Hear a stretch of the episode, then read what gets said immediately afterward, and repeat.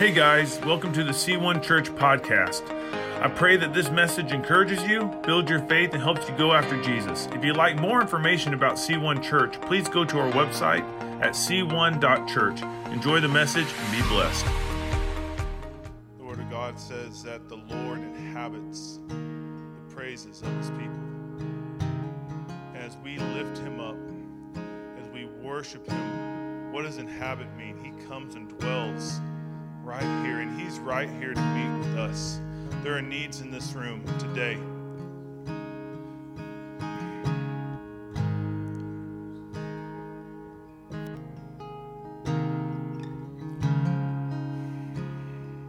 Who has a physical need they need God to heal? We're just, let's just let's just do it real quick while, while he's here. Just raise your hand. Raise your hand. Physical need. Maybe you don't have one, but maybe someone you, you do. All right. I. this is what I want us to do. This is, uh, I, I'm, I'm, I'm going to say something. This is what the Lord laid on my heart as I was praying for this service. I, I was praying, Lord, I pray for a corporate anointing over this over this body. A corporate anointing. What does that mean? Like so often in the past, we look at the pastor, oh, he's the anointed one or whatever. No, no, no, no. I want the power of God to fall on all of us equally because my prayers aren't any more powerful than your prayers. And the same, there is not a junior Holy Spirit. There is not, there is not a, a lesser Holy Spirit. The same spirit that goes in, in every pastor, the same spirit that rose Christ from the dead lives in you. So if you have a physical need today, I want you to call it out. Don't be ashamed. Don't cower. I want you to call it out. Jesus says in Matthew 18, he's, he, this is what he says. This is what he says. He says, I have given you the keys of the kingdom. Therefore, whatever you bind on earth is bound in heaven, and whatever you release on earth is loosed in heaven. I want you to call out. If it's epilepsy, we just, I just prayed for the Lord just laid so God is going to heal your son, Noah. He's going to walk out of that wheelchair. He is. He's going to start talking. He's going to heal him. Mm. If it's cancer, call it out and release healing in the name of Jesus. Jesus says in Mark 16, In my name they will cast out demons. In my name they will heal the sick. We have no authority or power apart from Jesus. But God's here. And I, I, it's not theoretical. It's it's not. God is here. So call it out. Let's just whatever your need is. Say in the name of Jesus, I bind. Come on. Step in faith. Come on, in the name of Jesus. Say it. Say it. Come on, church. This is this is warfare 101. In the name of Jesus, I bind. You have authority in Christ. You don't have to cower. You don't have to walk away. You don't have to shrink back. We are not of those who shrink back and are destroyed, but we stand firm. We occupy. We have the Spirit of the living God in us. Father, in the name of Jesus, I bind every spiritual affliction that is coming against your people right now. I bind cancer. I bind epilepsy in the name of Jesus. I bind migraines. I bind I bind blood disorders. I bind diabetes right now in the name of Jesus. Lord Jesus, I bind knee problems right now in the mighty name of Jesus. I bind spinal issues, spinal uh, misalignments right now. People have been struggling with neck pain for years. I take authority over it in the mighty name of Jesus. And I release the Spirit of the living God to heal right now. Church, you pray. You pray. Father, say, I receive it in the name of Jesus. You have authority, you have power in Christ. Thank you, Jesus. Thank you, Jesus.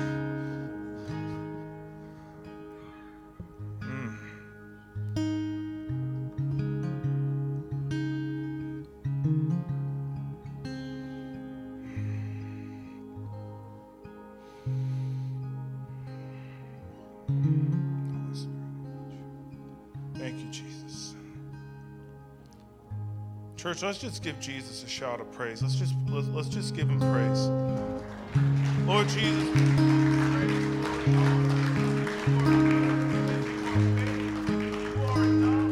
Lord Jesus, we don't want to go through the motions of church. We don't want to just show up and sing a few songs and listen to a message. We want to encounter the Spirit of the living God. We, Lord, we need you. Holy Spirit, we need you. Lord, there are people in this room that are bound because of anxiety and fear. There are people that are bound because of depression. They have not had joy. There are people that need you, and you are the answer to every affliction. You are the answer to every need. Holy Spirit, we don't want to go through the motions. We need you. Oh God, we need you. Father, I pray right now that from this, Lord, I thank you for what you've already done. I thank you for what for the chains that are breaking and that have broke. I thank you for the healing as your people walk in all the authority and power and, and everything that you've given us. Lord, the, the freedom that we're going to be able to walk in, Lord, your word says, Whom the Son sets free is free indeed. I thank you for what you've already done just in this time of worship through song. And now, Father, I pray that as we, we transition in time in a time of worship in your word, as, as we revel and, and we, we, we, we, we explore your word, I pray that you speak to us. Open every ear to receive, open every heart to receive in the mighty name of Jesus. Lord, I pray that you will anoint me. Lord, your word is fully anointed. Lord, it has a power to change lives. But Lord, I can get in the way, and I don't want to get in the way. Holy Spirit, I need you. I need you. Your church doesn't need another message. We don't need another song. We need an encounter with the Holy Spirit. So, Holy Spirit, I pray that you show up. In the mighty name of Jesus. Amen. You may be seated. Thank you, Jesus.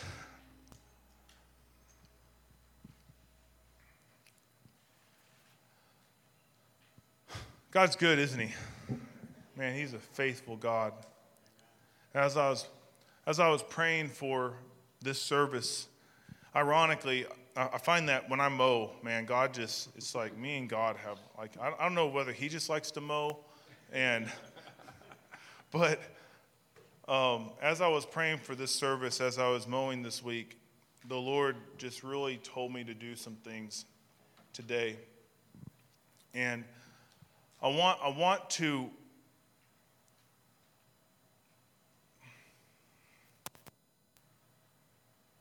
I want to tell you that we're entering as C1 as a corporate body. We're in a new season, but we're about to enter a new season within a new season. And what God has done up to this point in the life of this church is nothing compared to what He's about to do. And I, I say this to prepare us because it's going to be things that might even challenge our understanding. But that's the point of walking with God.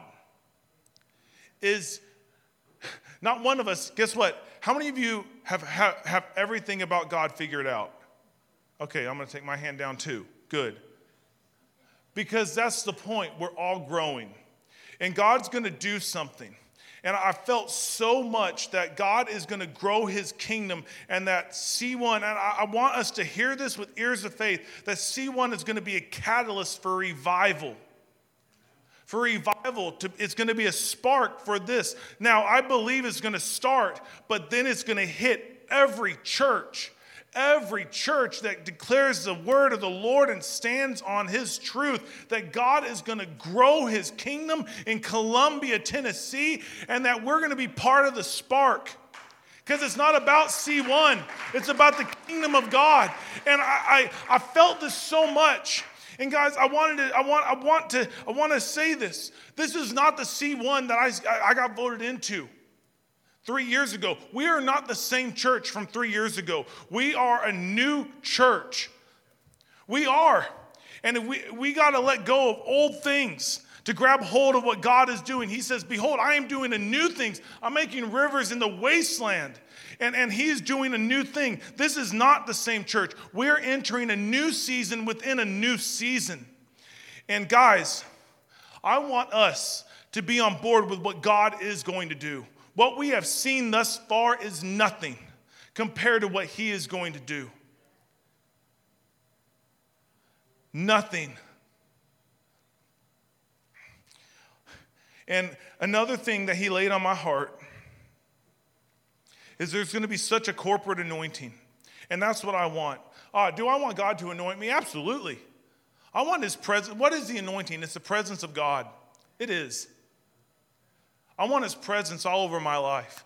But I want the corporate anointing to fall upon all of us. I want his presence to fall upon all of us. So when we walk out into our, our work, our homes, our family, our community, that we engage them with the love of God that they've never felt or seen before. And that when they encounter the love of God, they are transformed. And there's a yearning to grow closer to Jesus. That's what I feel God is bringing a corporate anointing. It's not going to be on the pulpit. We don't even have a pulpit. It's going to be in the pew. I, I, like, and all you have to do is say, God, I receive it. I want it. Because He wants to. He wants to use you in a mighty way. He wants to use you to grow the kingdom. He wants to use you to lay hands on the sick and the recover. He wants to use you to, to cast out demons. He wants to do that in the church. That's the expectation of ministry that He has for the church. And guess what? You are the church. This building is a building, it's mortar and stone. And, and if you're here today and you say, well, I haven't got my healing yet. I haven't got my breakthrough yet. I haven't got that yet. You haven't missed it. You have, I, I, I feel like I need to say this to, to some people. You have not missed God. He is working in your life at the right time and the right moment. He only works at the right time. He only opens doors at the right time. You have not missed God. Your season is coming. Your breakthrough is upon you.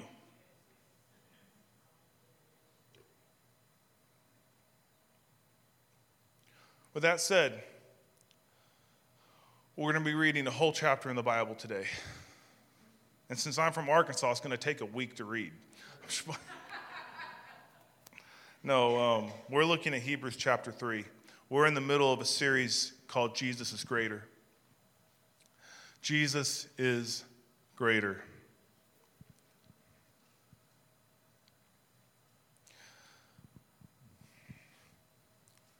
I need to start writing down jokes because I, I had one this morning and it just slipped my mind. So I'm going to have to revert to a, da- a, a, bad dad joke. As you guys are turning there, um, I'm going to I'm going to tell you a joke real quick. I thoroughly believe that God does not want us to be vegetarians. And the reason why is because if he wanted us to be vegetarians, he would have made cabbage and lettuce more fun to shoot at. oh, come on, that was bad. I, I know, I know. It, it was rough. It was rough.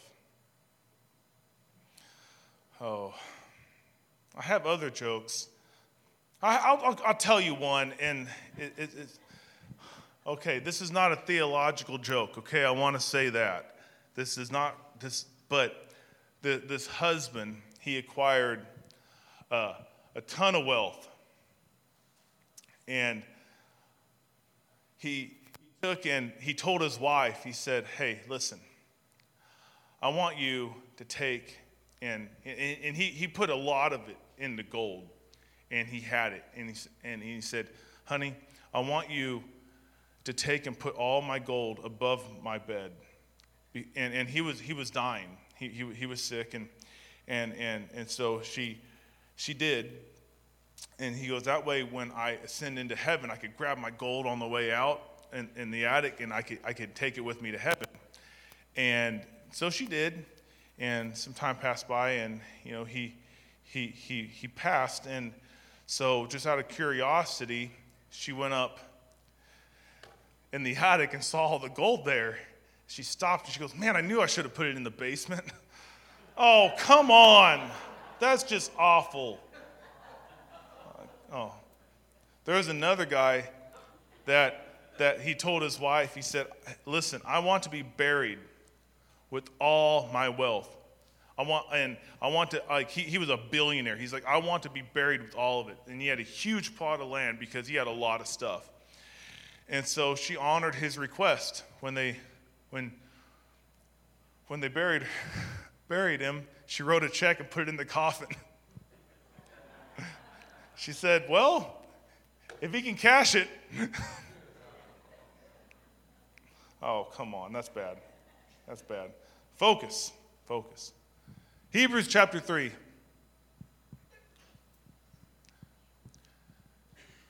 The author of Hebrews is establishing the fact that Jesus is greater.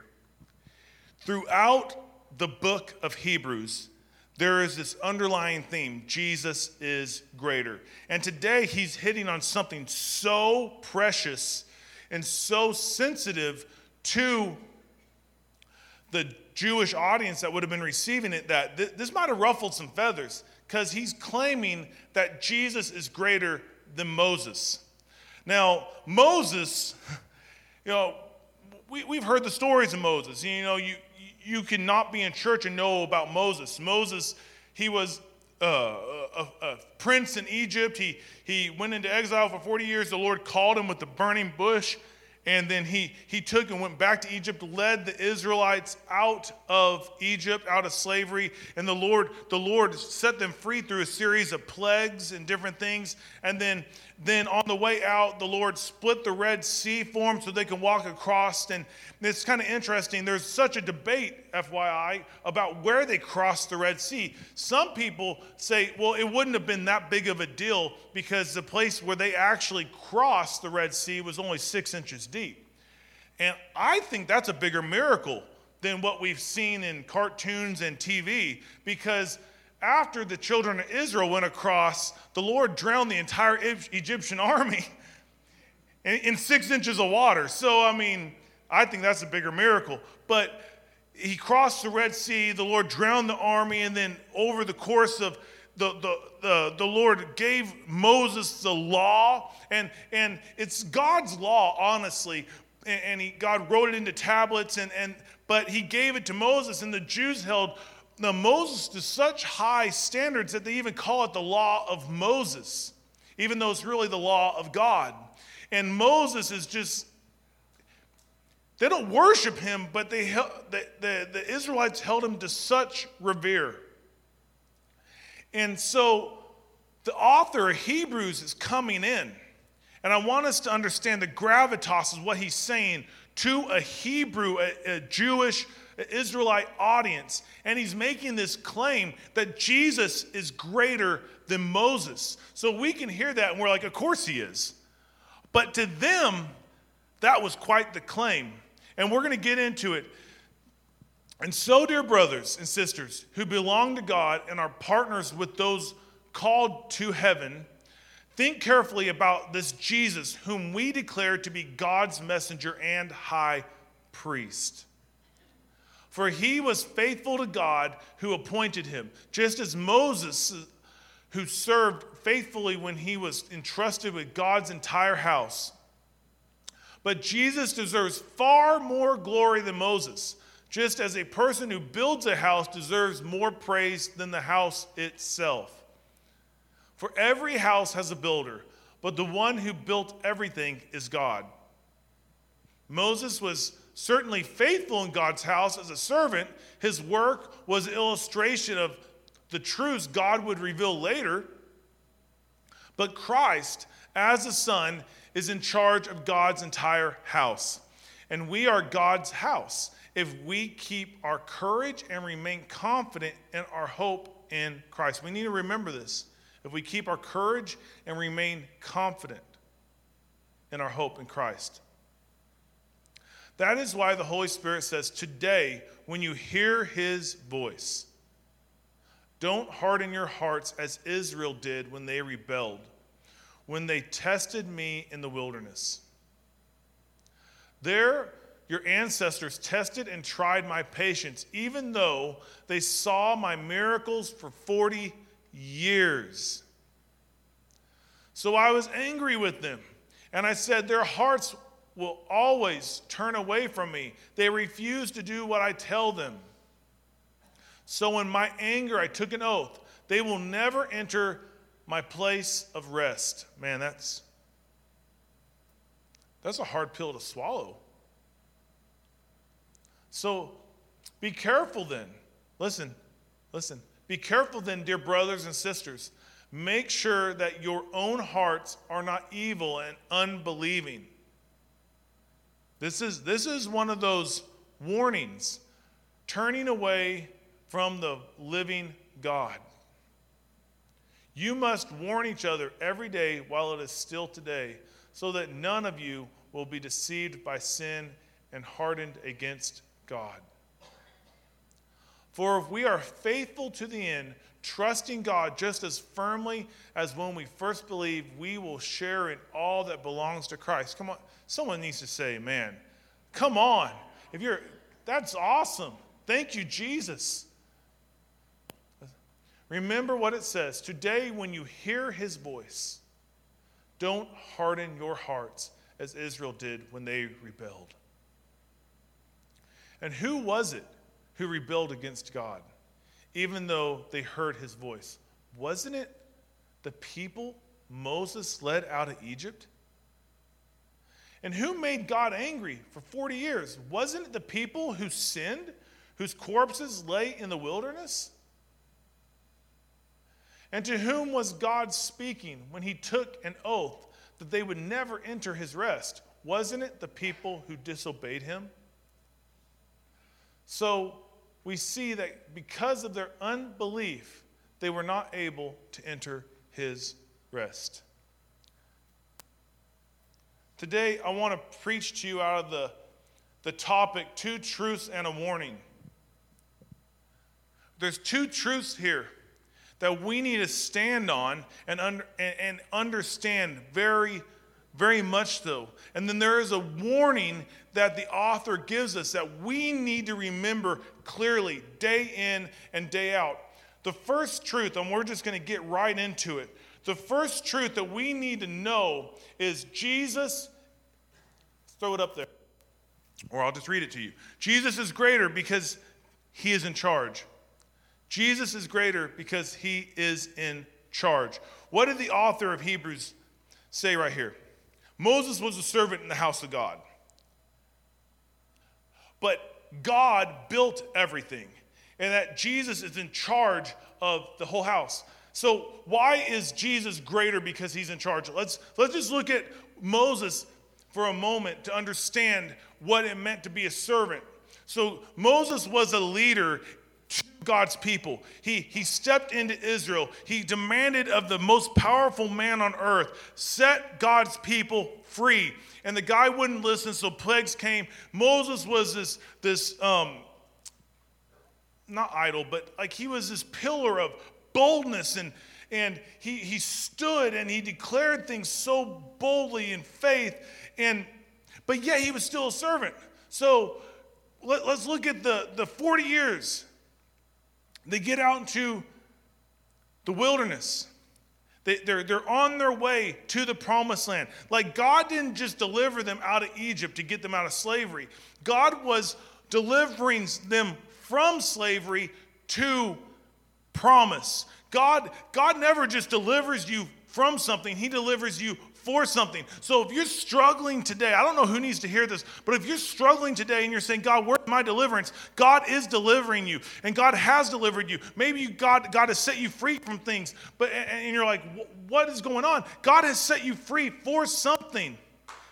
He set you free for something. Maybe you just need to share that. Maybe you need to share your testimony. But but God has not just set you free to set you free. It is for freedom God set us free. He wants you to be free, but he also he also has something for you. He has promises for you. He has a purpose for you. And God set the Israelites free from slavery to give them a promise. He didn't want them to waste away in the wilderness and die off. He wanted them to walk in a land flowing with milk and honey. What does that really mean? It literally, it literally had milk and honey. There's cattle and, and honey and there's produce. Like the land was plentiful and lush, but at the same time, it was blessing. God wanted to pour out blessing on his people, and he still wants to do that. But what happened? What happened? They grumbled and they complained and they whined. And what did they do? They would say stuff like, Moses, you brought us out of Egypt to die in the wilderness. We don't have any food. So they would go to Moses, and Moses would in turn go to God. And God would in turn supply the needs of his people. This happened time and time again. Moses went to God, like they needed water. Moses went to God. God told Moses, strike a rock or, or touch a rock. And the rock broke forth water. Uh, we need food. God went to Moses. And what did, what, did, what did God do? God supplied bread from heaven, manna. And, and what, what is believed manna had in it it had everything that our human body needs to survive. It had the proper amount of fats, carbs, proteins, um, all, all the things that we needed. It was literally bread baked in heaven. And God provided that day in and day out for 40 years. But you know what? A couple months into that, they're like, God, your bakery's a little busted. We're kind of getting sick of this delivered bread to our tent. We need food. We need, we need some meat, God. So what did the people do? They grumbled and complained and went to Moses. Moses turned around and went to God. And what did God do? He's like, well, if, you if my bread's not good enough for you, I'll send quail. He's for 40 years. Every six days a week for 40 years. On top of that, while they were in the wilderness, their clothes didn't wear out, their shoes didn't wear out. Like, God cared so much for them, even after He said, You're not going to enter my rest. I'm still going to take care of you, but I had so much more for you. But Moses was just in between the people and God. He was just serving, and Moses did what God wanted him to do most of the time. But that one time, he didn't do it. He took, he's like, what, what more do you want from me? I have done, and he kind of took credit. And then he turned around and struck a rock when God told him to touch the rock. And because he disobeyed God, God didn't let Moses into the promised land. How we obey matters. But so, what does this have to do with Jesus being greater? Moses was just part of the house. Moses didn't build anything. Jesus not only built the house of God by calling a man named Abram, showed up to, in Genesis, he showed up to this man named Abram who was living with his dad, the ripe old age, 75, young age, I guess. And called him and he said, You're going to be the father of many nations. Leave this and go where I tell you. And Moses, or and Abram left. We know him as Abraham today, Father Abraham. He only ever had two sons, but he became the father of many nations, and God built this house out of him. God not only built the nation of Israel and other nations out of one man by calling him. That's why a call of God on your life is so important, and we shouldn't ignore it. Who knows what the impact it's going to have on future generations?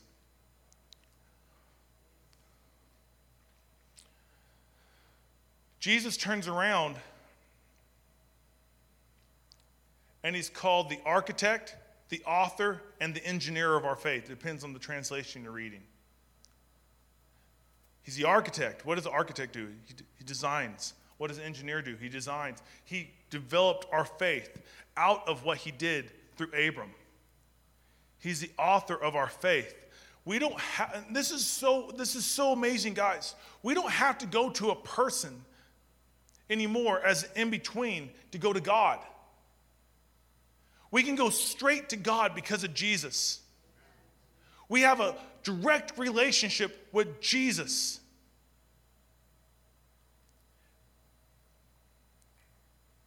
He's the architect. The Bible says he's the author and finisher, or the architect and finisher of our faith. And as I was writing this and praying about this, the Lord checked me right here. And I don't know who needs to hear this, but Jesus finishes what he starts. And someone needs to grab a hold of this because I feel like I feel like someone says, Well, God started this and, and, and this word was spoken over me, or someone prayed over me, or whatever. But I'm telling you right now, God finishes what He started in you.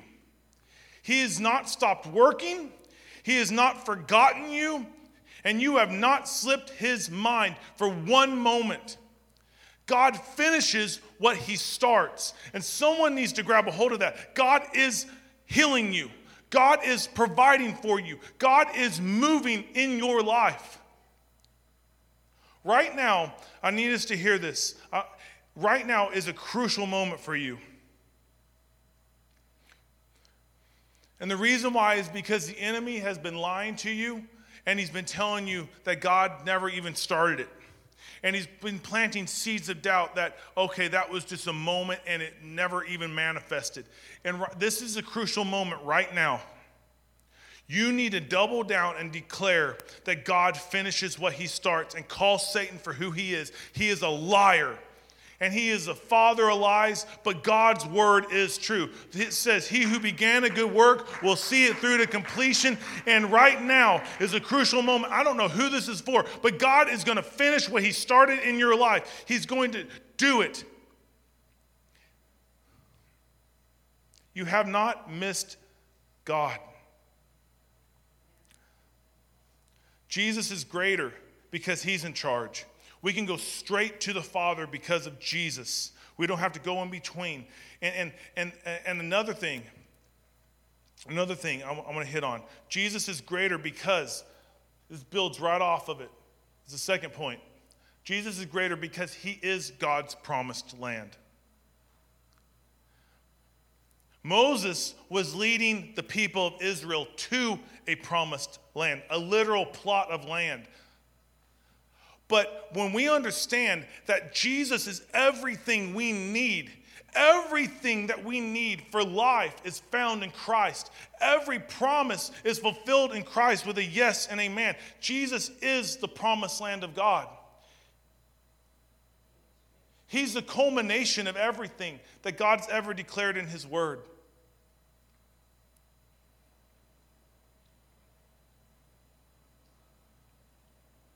The generation that Moses led out of Egypt never got to enter the land, the gift, the promise that God wanted to give them. And God wanted to give it to them. And Moses didn't either. Why? Why didn't that generation get to? They didn't believe God. Moses led them out of Egypt, but Egypt stayed in their heart.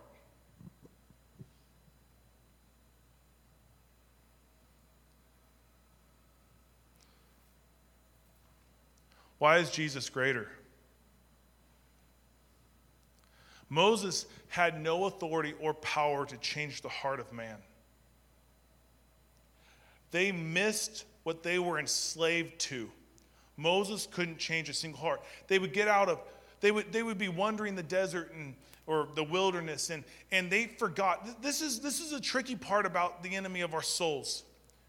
He will always highlight the good times of your past before Christ, but He will never, ever remind you of the chains that you were in. The Israelites would say, Oh, at least, at least in Egypt we had pots of lentil soup. Who likes lentil soup? If you do, just keep your hand down. That's so gross. I mean, like, they remembered, like, at least in Egypt, we had a warm meal. Yeah, yeah but you also had chains around your feet. You also had a, a slave driver at your back beating you. But at least in Egypt, we got to eat. They were led by their stomachs and not the fact that God is, they are walking in the freedom of God. They could go out and hunt if they wanted to, they could do.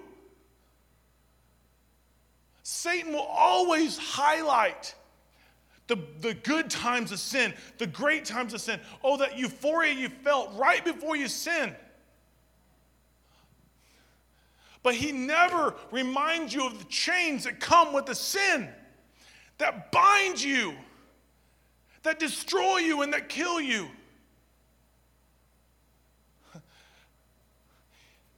Moses led the people Israel out of Egypt, but he could not get Egypt out of their heart.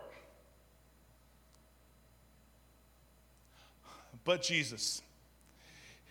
He's not leading us to a promised land. He is the promised land. And when He sets you free, you are free. He, this is such a powerful, beautiful thing.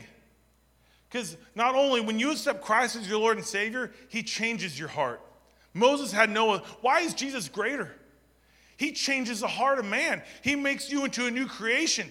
So those Israelites that were led out of Egypt, in their heart, they were still slaves.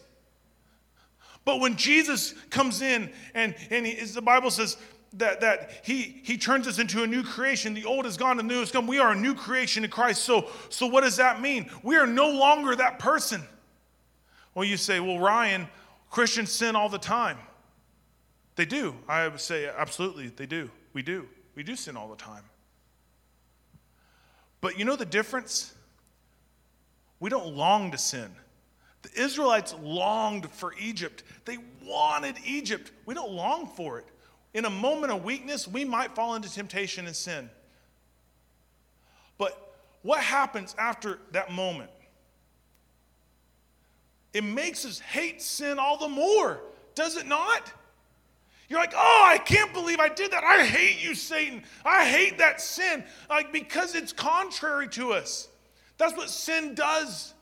When we sin, God is faithful and just to forgive us, but at the same time, because it's so contrary to the new nature that God gave us, we hate it more. It almost makes us double down. So the very thing that Satan wants to use to destroy us, it, it, God uses us to uses it to, to make us hate it more. Does conviction come with sin? Absolutely, because the Holy Spirit will always lead us back to Jesus in love. He convicts us so we turn it and give it back to Him because it's never ours to carry. God made Him who knew no sin to become sin. That's Jesus. He became sin for us on the cross so that in Christ we might become the righteousness of God in Christ. Our identity is the righteousness of God. So when the Christian sins, it, it in our hearts, we're like, oh, I can't believe I did that. I, I, I hate that so much. And then it turns us to God because God makes all things work together for good. Even sin, God will use to draw us to Him because we are a new creation. I'm not saying you should go out of your way to sin. No, that's not how you do it. Don't hear me on that. But I'm saying when we do. And if you, if, if you are living in sin and you claim to be a Christian, you believe in Jesus, and you don't feel that in your spirit anymore, we need to pray for you. Because sin should make you hate sin. Sin should make you hate the devil more because that's not who you are anymore. Because Jesus is greater and he is the promised land and he has set you free from the power of sin in your life. He has given you a new heart. You don't long for that anymore. I've never once met a person who has truly encountered the living God Jesus Christ and gave their life to Him and said, You know what? I want to go back to my life of drugs. Never. I've never met him. You know what? I want to go back to a life of prostitution. Never met him. You know what? I want to go back. I've never met that. Why? Because Jesus sets free. The Israelites, they wanted to go back to their slavery, they wanted to go back to Egypt because Moses had no authority, no power to change a heart. But Jesus, He changes us. He sets us free when we turn to Him, and He gives us new life. He's greater. He's greater.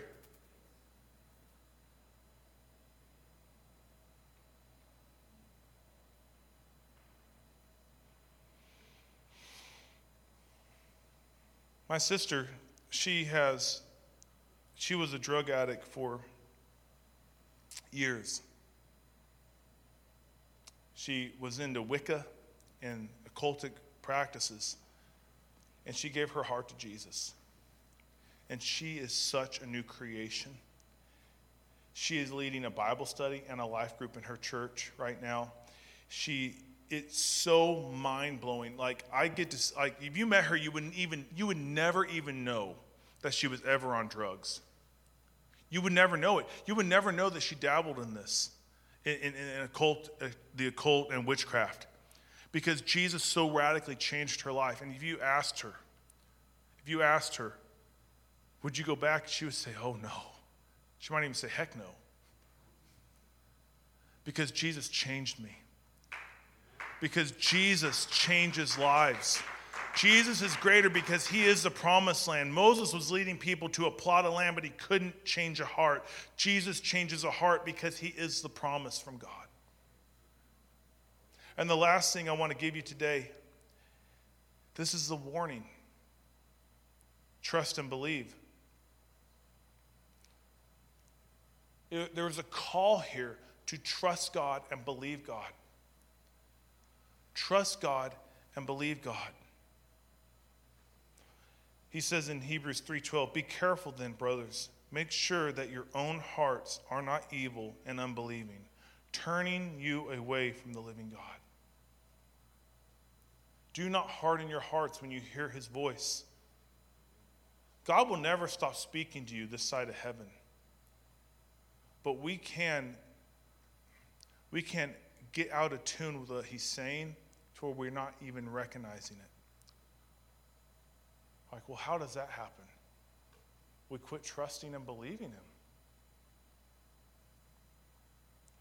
How did the Israelites harden their hearts? They didn't trust and believe God.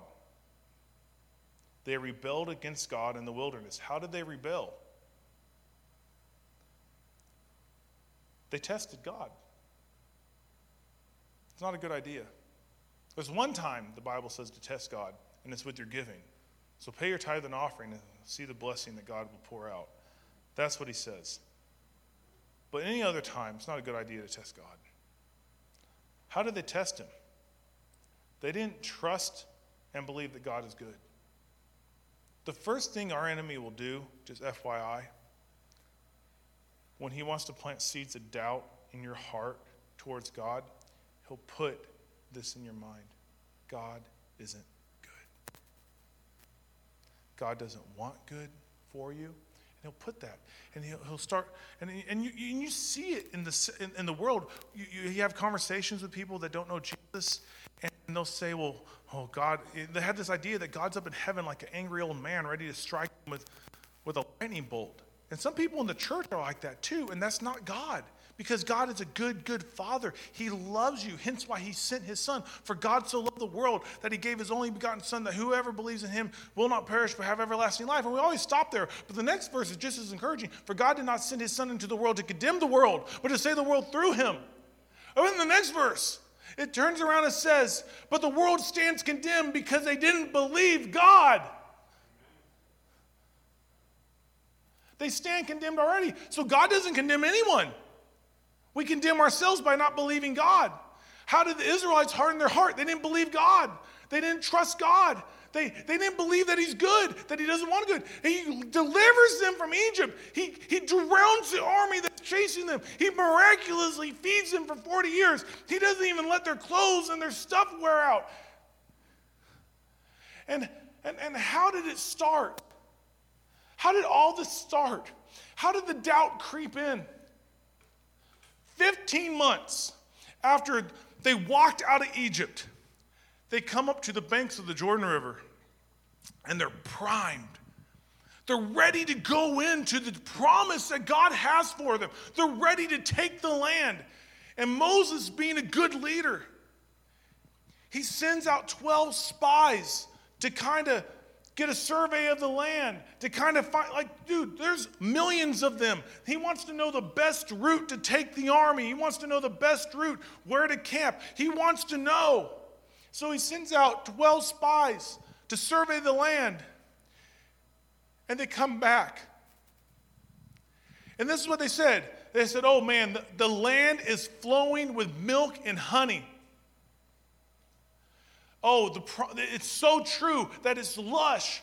The grapes are so big. But 10 of them said this. They agreed with that part because God already told them that.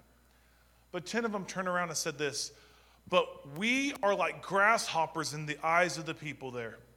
They're giants in the land, and they're more powerful than us. And what's so interesting about this whole narrative is nowhere in the Bible does it say that the people of Canaan, the, the people of the promised land that lived there, believed that about the Israelites. The enemy came in and put a false narrative into the 10 spies' mind and told them, oh, this is probably how they think about you. They probably think about you guys as just grasshoppers because they're so much bigger than you. And it's like, you think about it would take four of you to take one of these giant, like he's he starts putting these lies into their heads, and they come back and say, Oh, yeah, the land is great, but we can't take it because we're not powerful enough. And they forgot one, one crucial thing. God said, I will give you the land. So two spies said, Are you joking? We can surely take it because God has given us the land. If God has said it, it will happen. He finishes what he starts. So, two spies out of the generation that came out of Israel, out of Egypt got to go into the promised land. Not one other person that came out of Egypt got to go into the promised land. God killed off a whole unbelieving generation. That's how it all started. Their unbelief started by believing the wrong report. What we turn our ear to is so important. What we listen to is so important. If we're listening to the news, if we're listening to politicians, if we're listening to people other than the Word of God and standing first on the Word of God. Even doctors' reports give it to the Word of God, filter it through the Word of God. If we're listening to anyone else, we might be in danger having an unbelieving heart. And he gives us this warning be careful, dear brothers and sisters. Make sure your own hearts are not evil and unbelieving. Evil and unbelieving goes hand in hand turning you away from the living God. Well, God's good enough to get us out of slavery, but He's not good enough to get us into this land. That's what they believed. But Joshua and Caleb, the two spies, they said, No, we can surely take the land. And because of that faithful decision, that's where we get this narrative in Hebrews. God hardened their hearts they, no, they hardened their hearts, and God said, They will not enter my rest. He wouldn't let them in because they didn't believe God is good.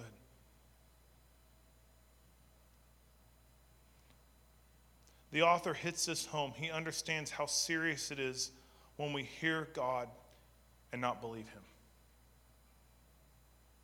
It's serious when we hear the truth of God and we turn away. Guys, you are not promised tomorrow. You are not promised the next minute. I mean, dude, you can have an aneurysm right now. And there's only so many times you will be presented the gospel of Jesus Christ. There are only so many times you have an opportunity to repent. And if you harden your heart, what does repentance mean? It, it, it, means, in the Old Testament, it means go a new direction. In the New Testament, it means change your mind. It's both. When we repent, we say, Jesus, forgive me of my sin. I recognize that I'm a sinner. I believe that you are the Son of God and that you died on the cross in my place for my sin to pay my debt. And Jesus, I believe that you raised on the third day to set me free from the power of sin and to give me new life. If you believe that and you've declared that, you confess with your mouth and, declare, and believed in your heart, you're, you're a new creation, but you only get so many opportunities this side of heaven. Like, as long as you're alive, you can repent. But we don't know when your last breath is going to be. So, today, if you're here today and you don't have a relationship with Jesus, today's that day. Maybe you've been walking away. Maybe you've been not serving Him wholeheartedly. today is that day. I'm not trying to scare anyone into um, a relationship, I'm just laying out the facts. when you hear the word of God, do not harden your heart as the Israelites did. The consequences for us are so much greater than the consequences for the Israelites. They missed out on a plot of land, and God still provided for them. 40 years He provided. We if we harden our hearts to God, we might miss out on eternal life. We might miss out on a healing in our body. We might miss out on breakthrough and freedom if we harden our hearts. The consequences are so much more severe. I know some of us are still waiting on God. We're still waiting on our healing. We're still waiting on our breakthrough. We see others get theirs. Like we, we share a testimony a, a couple months ago of a lady, uh, God removing um, tumors out of her body. And just this morning, like we, we sent out a text message yesterday um, for, for AJ Jones, for his dad. Um, his dad is in his 90s. He had such a high fever, he couldn't get out of bed. It was a triple digit fever. He was so weak, and we, we prayed he called me and I prayed with him in the gym. I sent out, as I was on the leg press, I sent out a text to say, guys, we need to pray for AJ's dad. And he told me this morning, because um, he, he was, I think he was already at his house when I prayed, when, when, when, when, when we prayed for his dad. Because people started texting, hey, I'm praying, I'm praying, I'm praying. And I guess probably like maybe 45 minutes later, he wasn't running a fever. God broke it. By the time they got to by the time they got to the hospital, God healed him because the church prayed. Because the church prayed. And, and you might hear that testimony. Say, well, where's mine? Don't stop believing, it's coming. Don't stop believing. God only works at the right time, and He is a healing God. We don't get to dictate how God moves, when He moves, how, what He wants to say, but God is a healing God. God is a providing God. God is a God of the breakthrough. It is coming. Keep trusting, keep believing, keep moving. The enemy wants you to doubt. He wants to sow seeds of unbelief in your heart, to harden your heart against the good Father that we have. But today, I'm telling you, do not harden your heart.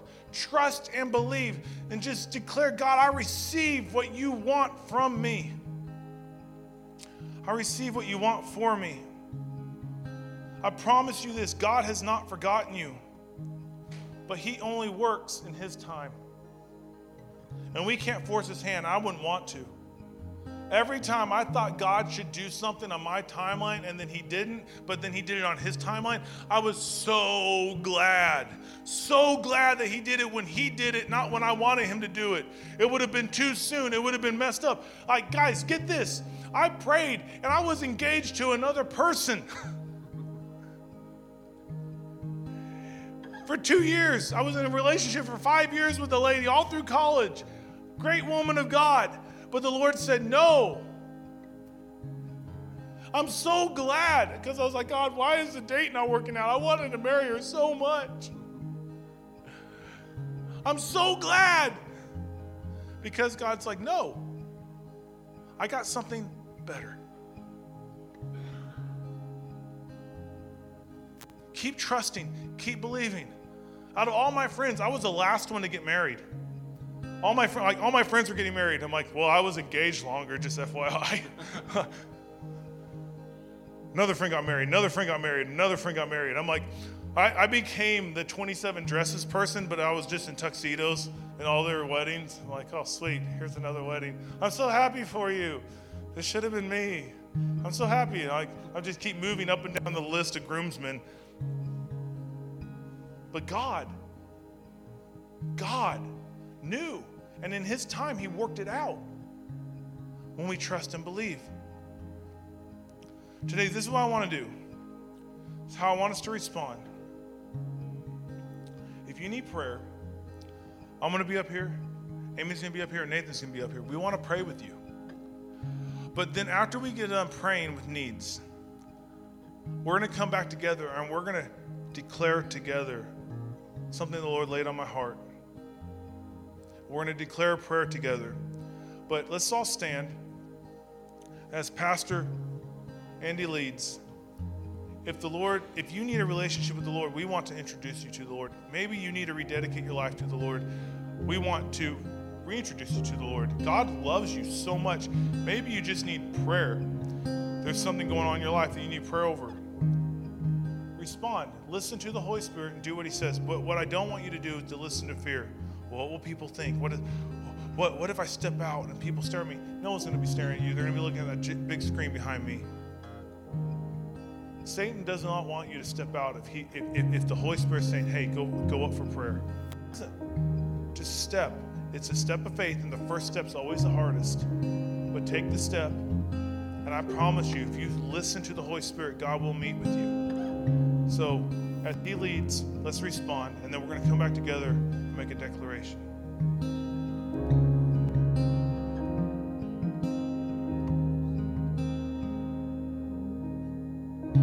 The reign of darkness now has ended in the kingdom of light, in the kingdom of light. Forever under your dominion, you're the king of my life, you're the king of my life. You reign. You reign above it all. You reign above it all. Over the universe and over every heart. There is no higher name. Jesus, you reign. Let's just sing that again. You reign. Above it all. You reign above it all. Over the universe and over every heart, there is no higher name. Jesus, you reign above it all. On the cross. On the cross, the work was finished. God, you poured out your life just to give us new life. Now from the lips of the forgiven, hear an anthem arise. Cause Jesus, you're alive.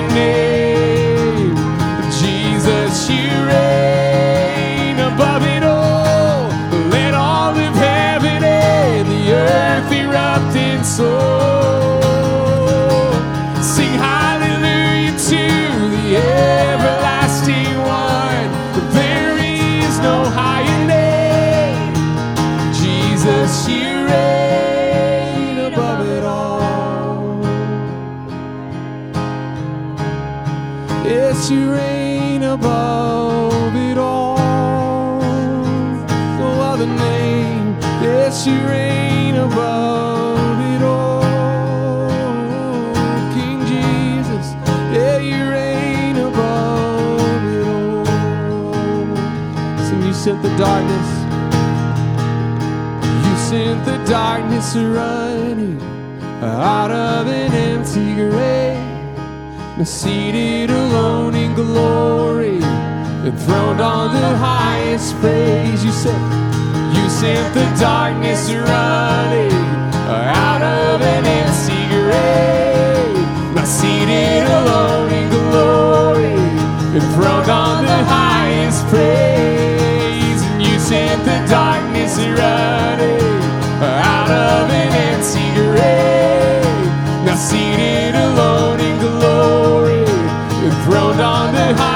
Praise. You said,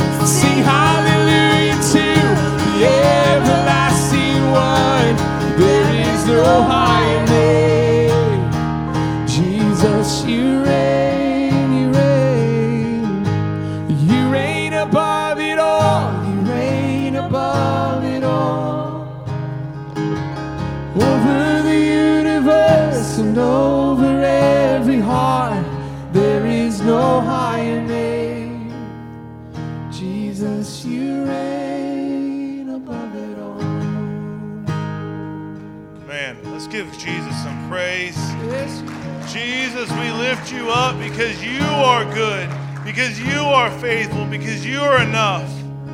We praise you, Jesus. Church, we're about to read something and declare something together. If you guys know me, I'm all about declarations, man. I believe the power of life and death is in the tongue, and those who those those who live by it will eat its fruit. So we can stand on the word of God, we can declare the word of God, and we can live in life. But if we're declaring things over our life that speak death, we will experience it. But today we're going to make a declaration. We're going to make a prayer. We're going to pray. And, and the Lord, as I was writing this, I was like, Lord, what, what do you want us to pray? And this is what you, you can throw it up there. I, I want us to read it for a second. Because, guys, I'm sorry if the punctuation's all wrong. Once again, I grew up in Arkansas.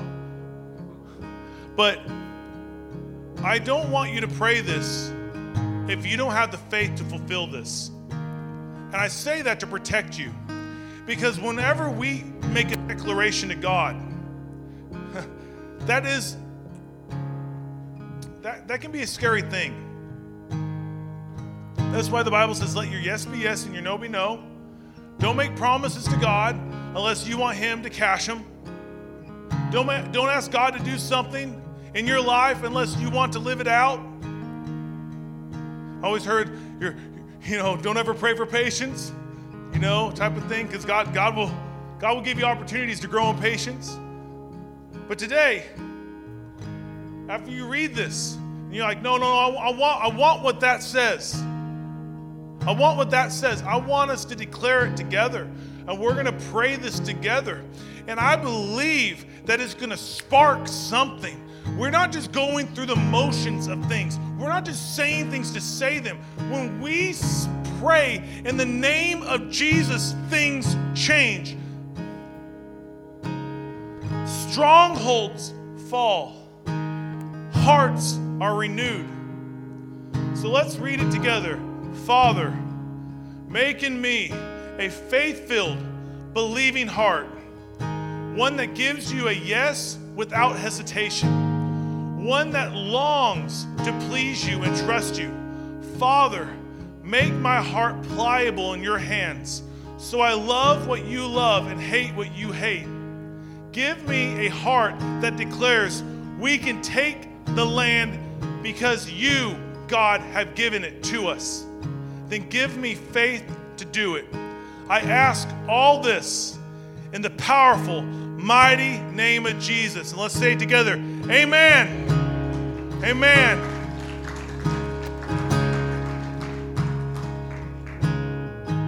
Get ready, church. God's on you, God's with you, God's going before you.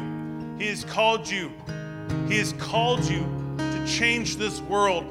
You carry the presence of God with you and the gospel of peace. Go use it. Go declare it. Father, I pray for your church that you bless them and keep them. Make your face shine on them and be gracious to them. Turn your countenance towards them and may they have peace. Lord, use us this week.